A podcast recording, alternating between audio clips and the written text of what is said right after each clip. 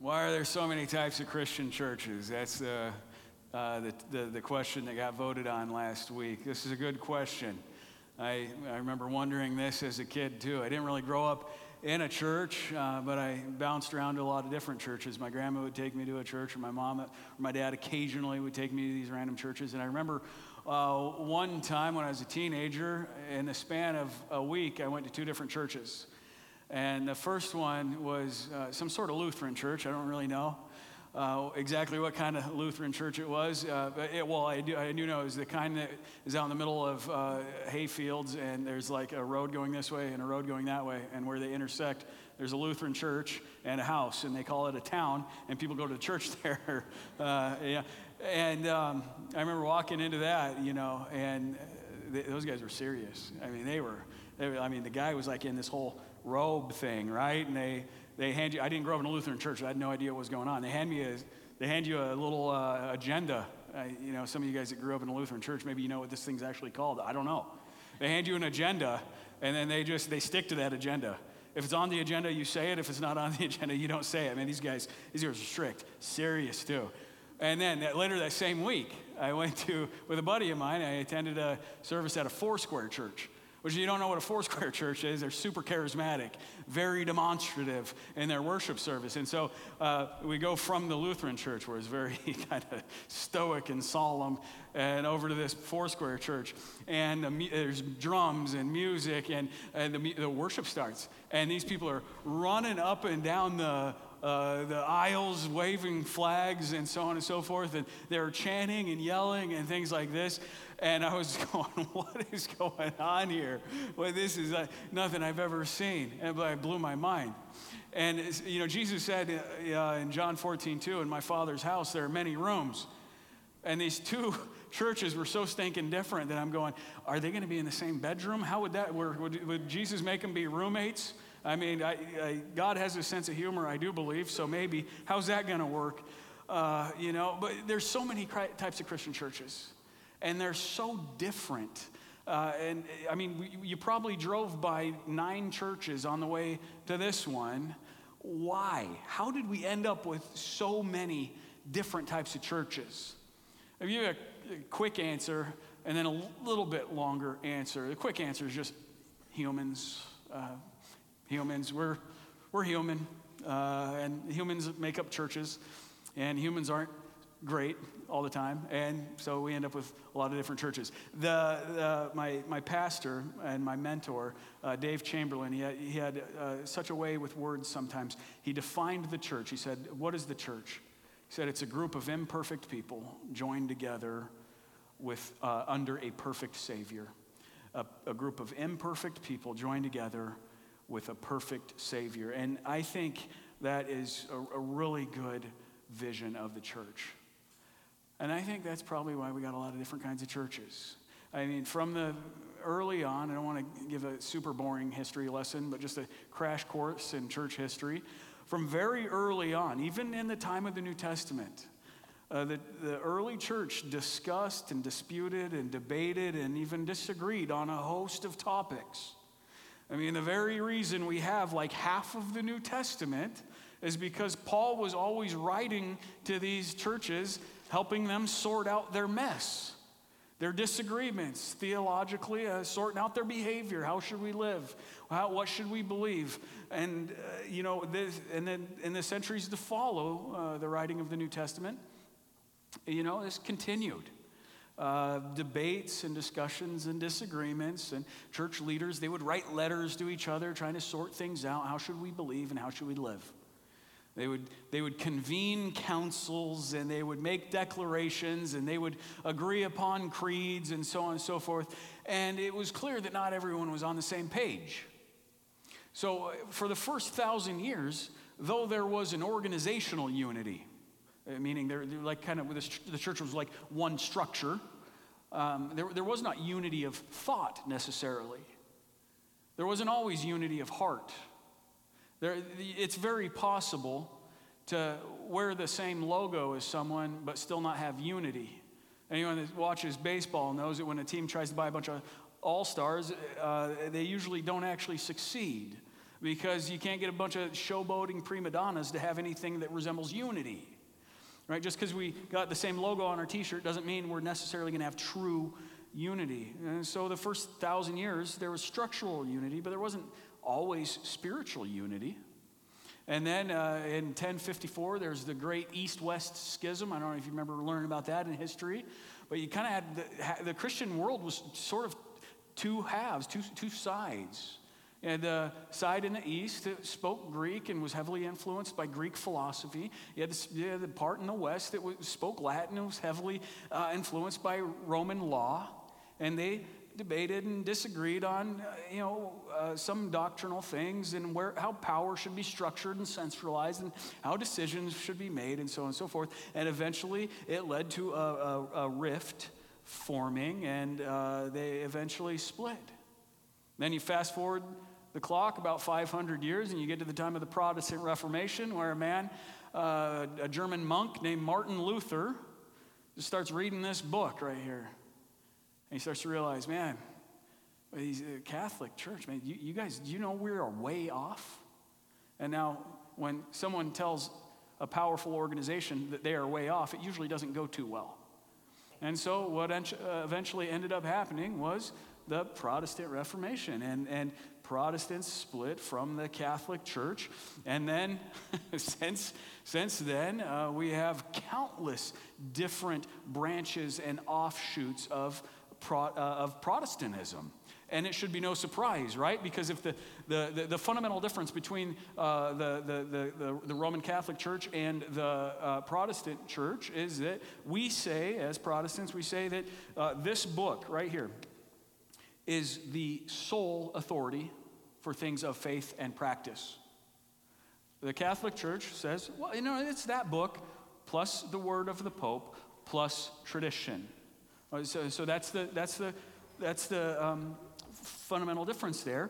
And so then within the Protestant movement, should be no surprise that if the whole foundation of this movement is to get this book, to get God's word in every person's hands in their language, that they may read it and know it and understand it and interpret it and apply it for themselves.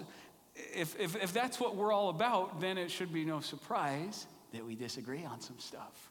It should be no surprise that we end up with one church that says, I actually think this is how you should interpret that, and one church that says, I disagree. I think it should be this one. So since the Reformation, we've had countless splits. Some of them have been reacting to things they didn't like. Some of them haven't been reactionary so much as movements, not reacting against something they don't like, but actually moving towards something they do like. So when we ask the question, why are there so many types of Christian churches, that could come from a place of just genuine curiosity, sure. But in a lot of people, that would actually come from a place of accusation. There's kind of an accusation behind it. If I say, why are there so many Christian churches? The accusation kind of be that just Christians just can't get along. And that's kind of an oversimplification. And there can be an assumption behind that too. The assumption being that the fact that there are different kinds of churches is a bad thing. And I would just like to ask you is it really that simple? Do you really think that there are so many different churches that it could be explained so simply as these guys, just these Christians, they're just so judgy and they're just jerks and they can't get along? Do you think it's really that simple? Also, I would ask you, is it really that bad of a thing? I don't think so. Now, it's true. Sometimes churches split because Christians can't get along. That's in there. That's a piece of the puzzle. Let's not fool ourselves. Sometimes it's a disagreement over some cultural difference. Sometimes it's a disagreement on how money should be spent or how decisions should be made or things like this. The Free Methodist Church, not the United Methodist, the Free Methodist Church is a great example. Split from the Methodist Episcopal Church. The Methodist Episcopal Church, okay? And why did they split? They thought the Methodist Episcopal Church wasn't living out the Bible the way that they're called to live out the Bible. And so they eventually they eventually kind of split, and they took the name Free. Why? Because it represented a few cultural issues of their time. One of them being there was a practice commonly accepted by churches at the time called pew rentals, where you would rent your pew. You'd pay money so you could have your pew, right? And they would that's how they'd take money, and they'd fund ministries and so on and so forth. The Free Methodists and a handful, the Christian Missionary Alliance is one of them, said, I don't think that lines up with what this teaches. I think you should not have to, you shouldn't have to pay to come to church. And everyone should be able to come to church, whether they can afford it or not. And so they did it away. So it became, they chose the name Free Methodist. Also, the topic at the time was slave ownership was a very hot topic. This particular group of Methodists did not believe that Christians should own slaves. So they said, we're the Free Methodists. You listen, that split doesn't sound, that makes sense to me. That doesn't sound terrible to me. So sometimes there's cultural things and a group of Christians becoming two groups of Christians isn't actually a bad thing. Also, think about it this way. Sometimes to preserve the truth, the most necessary thing a group can do is to leave the group. So, for example, if you have a denomination that started off saying, we believe this word, we love what's written in here, we believe that God's word is inerrant and infallible, and we believe that Jesus rose from the dead and is the only way to heaven and is the actual Son of God, and so on and so forth. And then that church starts to drift from that and starts going, yeah, I don't know if we really believe this book anymore. I don't, well, maybe this part's kind of cool, but I don't know about this part, and so on and so forth. And that they start to drift, and they go, yeah, you know what, did Jesus really rise from the dead, or is that just kind of a big metaphor or something? Oh, and is he really the only way to heaven? And do you actually need to have faith in Jesus and blah, blah, blah? And pretty soon, what they believe has nothing to do with what's written in here. Now, in that group, there's usually a faithful minority that goes, no, we still believe this book. We still believe that Jesus is the Messiah. We still believe that he died and rose from the grave. We believe that he is the Savior. And the most faithful thing that group of people can do at a certain point is leave the group. So sometimes, to preserve the truth, a split isn't necessarily a bad thing. So there's a host of reasons there's so many different Christian churches. I think a better question to ask than why are there so many types of Christian churches? I think a better question for us to ask is, what should our posture be toward other churches? How should we think about other churches? How should we feel about other churches? How should we talk about other churches? How should we interact with Christians from other churches? Stuff like this. I think that's a way better, way more helpful question for us. And I think a rock solid answer to that is given in Ephesians chapter 4, verses 1 through 6. And Paul's writing to the church in Ephesus, and this is a church in a city that is nothing like the church in Jerusalem. You think about this. He's writing to their Greek, not Jewish. So their food was different. What they understood of God, how they grew up was different. Their music was different. Their language was different. Their culture was different. They were very different. The Jewish background believers versus the Greek background believers, they were very, very different. But Paul writes to them, and this is what he writes. And I want to read this passage, and then I'd like to pray, and I just want to ask God to help us just understand it and apply it correctly. And then and then I want to walk through the three chunks of this passage. And my big ask for you is, would you just open your heart now to what God may have to say to you through this text, not through Brandon. You don't really need to know what I got to say. I hope that you hear something from God, though, and as from this text. So let's read this. Paul writes, I, therefore, a prisoner for the Lord, urge you to walk in a manner worthy of the calling to which you have been called, with all humility and gentleness, with patience, bearing with one another in love, eager to maintain the unity of the Spirit in the bond of peace. There is one body and one Spirit, just as you were called to the one hope that belongs to your call. One Lord, one faith, one baptism, one God and Father of all, who is over all and through all and in all. Whoever has ears to hear, let them hear what the Spirit says to the church. Would you pray with me now? Lord, we've read this text. We've read what Paul wrote to the church in Ephesus. And we know, God, that our hearts drift from your heart. And so would you work through this text to shape us into the type of church whose heart lines up with your heart? God, would you help us in this? Would you help us understand? And so much more, God. Would you help us live this out when we leave these walls?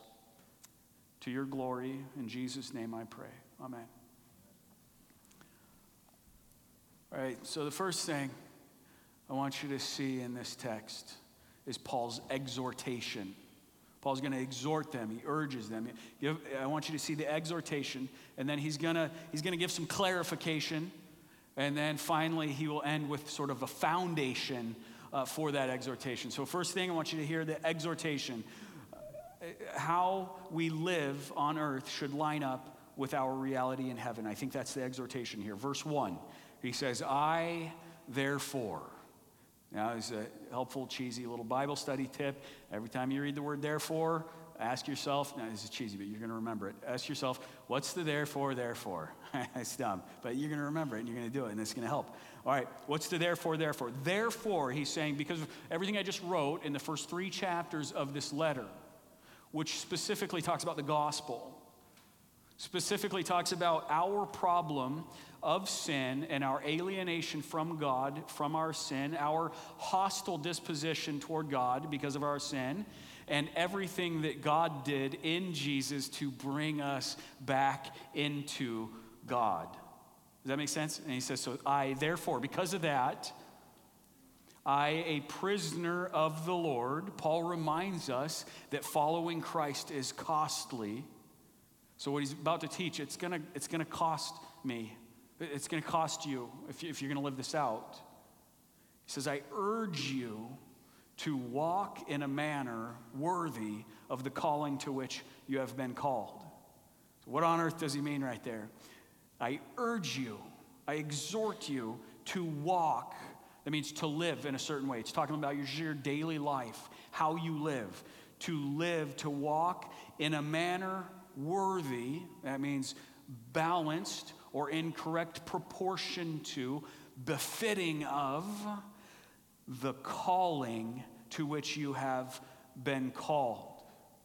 So our how we live, our conduct, our character, it should line up with our calling. It should match our calling. But what on earth is he talking about, our calling there? A lot of times we use the word calling as Christians as sort of a vocation or a purpose or a mission in life, things like this. That's not what Paul's talking about. He's specifically talking about the effectual call of God that draws sinful human beings into God's saving grace. He's talking about salvation. When he says calling here, he's talking about God calling us into a relationship with himself. And he's going to expound upon that or expand that thought a little in a few verses. But big picture, Paul's saying how we live on earth, it should line up with our reality in heaven, what's true of our lives in heaven. And the second point, he provides some clarification. That means that on earth, it means pursuing unity with other believers. Verse 2, he's going to kind of give some unity drivers. So what type of people should we be? How then shall we live type stuff? Verse 2, he says, with all humility and gentleness, with patience, bearing with one another in love, eager to maintain the unity of the Spirit in the bond of peace. Humility. And not because we're inferior, but because we know we're not superior. Humility here is meek-mindedness, lowly-mindedness. It's just simply saying, I know that I am not better than anyone else. Gentleness. The word has to do with being considerate of others. It's the opposite of being harsh and inconsiderate. Not seeking to dominate. So humility, gentleness, patience. Right? Rather than being impatient, or even better, rather than being irritable. But restraining the desire to maybe seek revenge or put people in their place, or even restraining the desire to just divorce people quickly, than to leave and escape. He says with humility, gentleness, patience. This is the oil between the gears of relationships. He says, be people who bear with one another in love. Put up with other people's nonsense. Put up with other Christians' nonsense. This is hard to hear. This is hard to hear sometimes.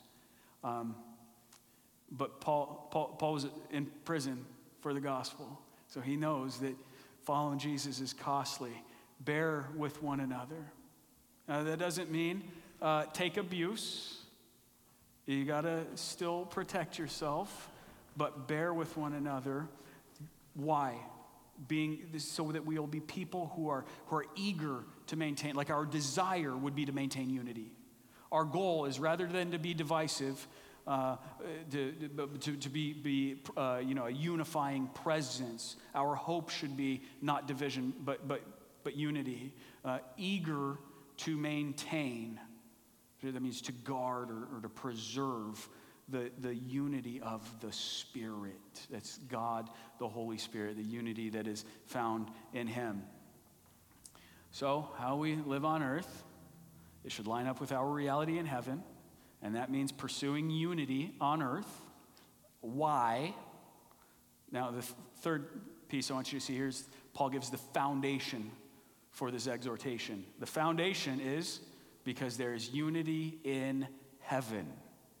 The foundation is there's unity in the Trinity. Our appeal, the appeal for our unity, to pursue unity here, is rooted in the perfect harmony in the members of the Trinity, the Father, Son, and the Holy Spirit. Here, listen to what Paul says, verses 4-6. He says, there is one body. What's he talking about body there? He means church. So there are many types of churches, but there's one church. That's Paul's understanding in Ephesians. It's a body. Jesus is the head, and we're the body. I might be like the part behind the knee elbow pit. That might be me. I don't know. You might be a big toe, an ear, a mouth. I don't know. We're different members. They are one. And Jesus is the head. Another illustration he gives is the temple, and we're like little stones, and he's the cornerstone. Another illustration he gives is we're like a family, and the picture is like God's the dad, and we're the family in Him. So there is one body and one Spirit. So there's only one church, and there's only one Holy Spirit. Can you imagine if God had to just send a different Holy Spirit to every different type of church there is? Well, we'll send the Lutheran Holy Spirit here, and the Baptists, they need a serious Holy Spirit, and the Pentecostals send them we make a different Holy Spirit for that. It's just nonsensical to think that different churches would have a different Holy Spirit. It's ridiculous. There's one church, one body, one Spirit. And he says, just in the same way you were called to the one hope. That hope is we have one hope, that is heaven, God, eternal life in Christ. Just as you are called in one hope that belongs to your call, one Lord, that's Jesus, one faith, that's the belief in Jesus, one baptism, it's not the water, it's what the water represents. It's the being baptized, that the Holy Spirit baptizes us or immerses us somehow When we put our faith in Christ and God makes us new, the Holy Spirit somehow takes our life and baptizes it into the life of God. In some spiritual, very mysterious way, we are in Christ, in God. That's the baptism. And the water baptism, it represents the real baptism. Now, and one God and Father of all, who is over all and through all and in all. Okay, so do you hear how intertwined, interwoven our lives and the gospel are with the triune God? Do you hear Paul basically go? Here's his pattern. He kind of goes us, God, us, God, us, us, God, God. Right? One church, us. One Spirit. One hope, us. One Lord, Jesus, God. One faith, us. One baptism, us. One God, us. One Father, us. You hear, this is just in Christ. Our lives are so united to the life of God, and the notion that the Godhead, the members of the Trinity, the Father, Son, and the Spirit, would have any sort of disunity is absurd. And Paul's saying, you guys know, in Christ, you're joined up with that God. You're unified with that God. You are one. We are one. And other churches that also have that same faith and that same baptism. Other churches, they're one. We're one in God. That's Paul's reason for us to pursue unity here, because we're one. Now, so what does this mean for us today? Well, I believe that this passage should shape the posture of our hearts toward other Christians, both individuals and groups. You know what I'm saying? This passage should be what forms how we think about and view and appreciate and talk about and interact with other Christians. It certainly means that humbly, gently, patiently bearing with other Christians in our group and out of our group, it's not an option. That having and living with an eagerness, the desire that we want more than anything be true unity, it's just not an option. It's a commandment. It's to settle for anything less is incongruent with who we are in God because of Christ. So it probably means that we all should evaluate our hearts toward other Christians. We should probably all evaluate our hearts toward other Christians in this room and out of this room, in our group and out of the group. It might mean that some of us need to maybe repent of being divisive or ask forgiveness for being harsh. Maybe repent before God for not exercising humility, not pursuing humility. It might mean that we got some adjustment to make in our lives, in our thoughts, in our hearts. Now, I don't think it means that all churches should look the exact same. I don't think that's what it means, okay? There's a big difference between form and function or method and message. Churches can come in all shapes and sizes.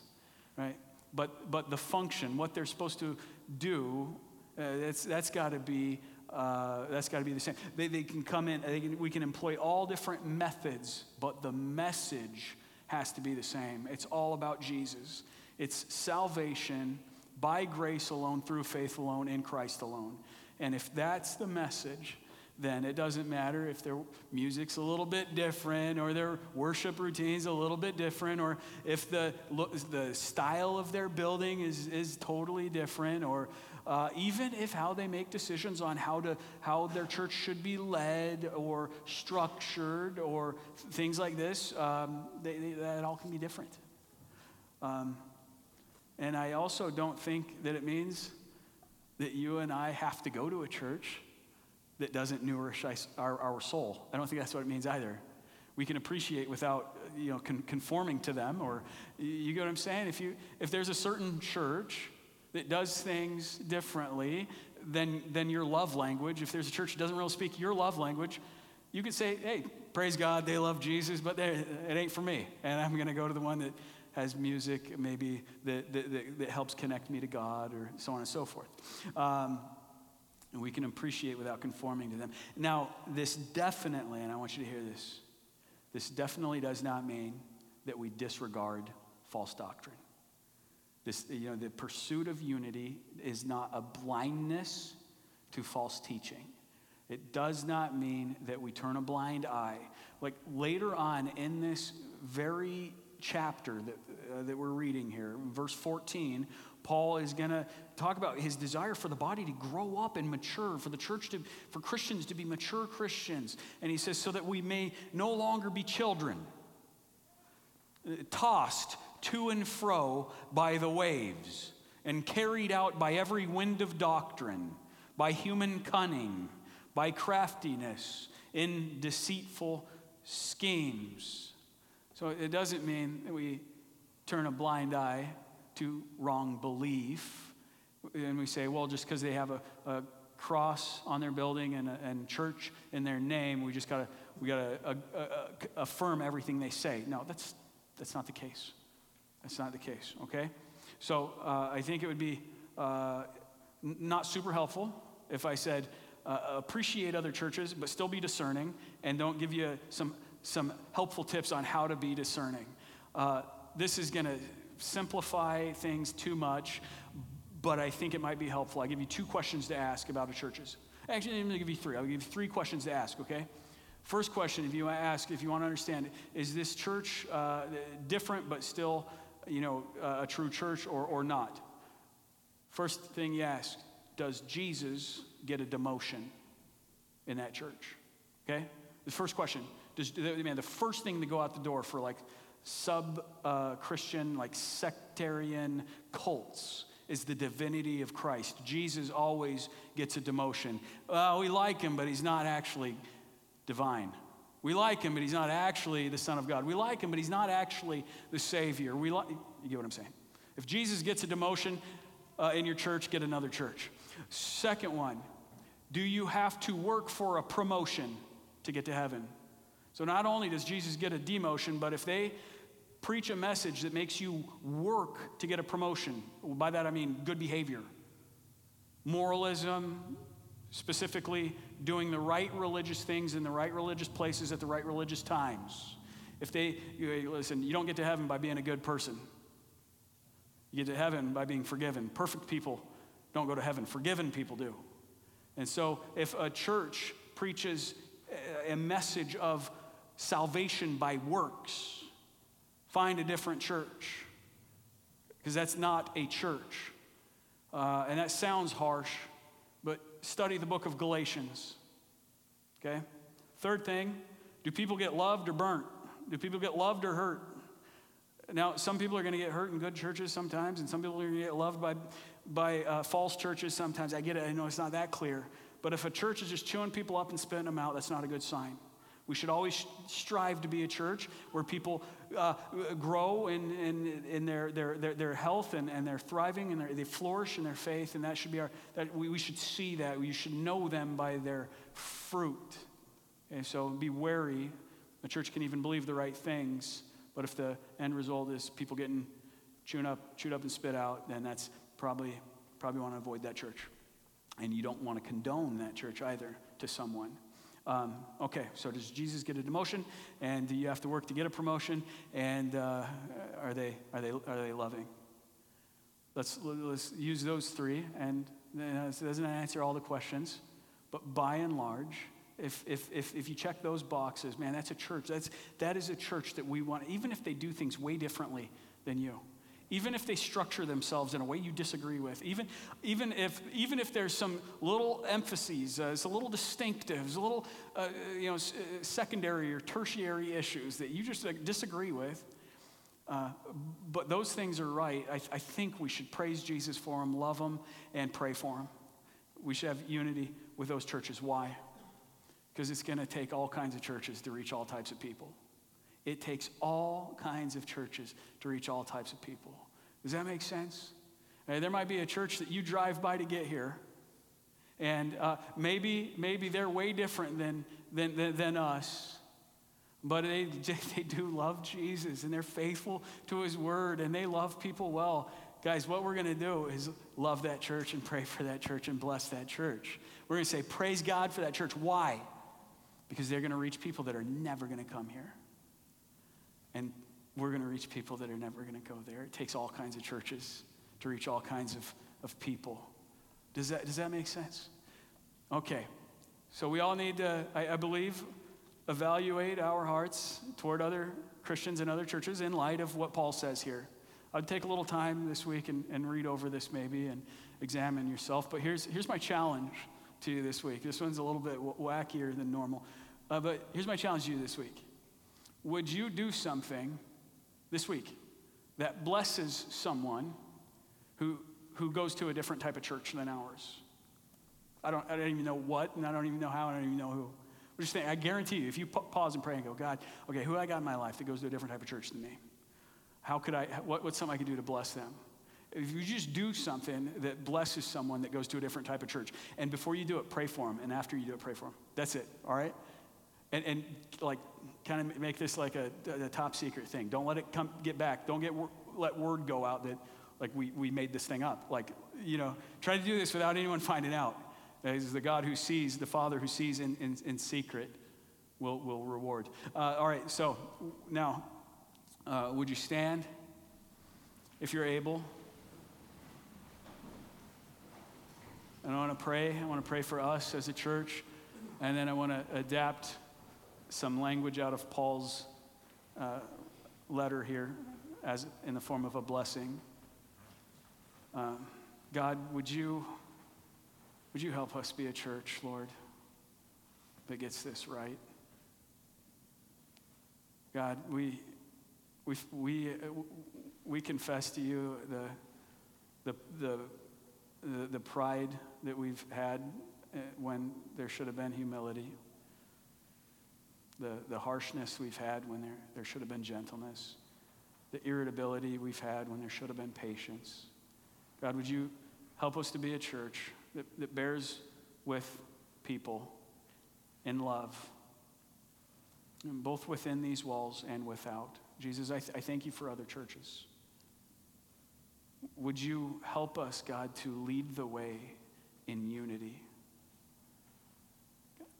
Would you help us be the church that even if other churches really don't think the same way as we do on this, God, would you help us to be a unifying presence in our community, in our neighborhoods, in our relationships? And I ask this, God, not so that we can look good, but so that Jesus can look good. The world doesn't really understand why there's so many different types of Christian churches, but I pray, God, that through our love and appreciation for other churches that are different than us, God, would the gospel be preached in a powerful way that people would know that Jesus, you truly are the Savior. And I pray this in your name. Amen. Now by the riches of his glory, may God grant you to be strengthened with power through his Spirit in your inner being, so that Christ may dwell in your hearts through faith, that you, being rooted and grounded in love, may have strength to comprehend with all the saints what is the breadth and length and height and depth, and to know the love of Christ that surpasses knowledge, that you may be filled with all the fullness of God. And now to him who is able to do far more abundantly than all that we ask or think, according to the power at work within us. To him be the glory in the church and in Christ Jesus throughout all generations, forever and ever. And God's people said, amen. Have a wonderful week. See you next Sunday.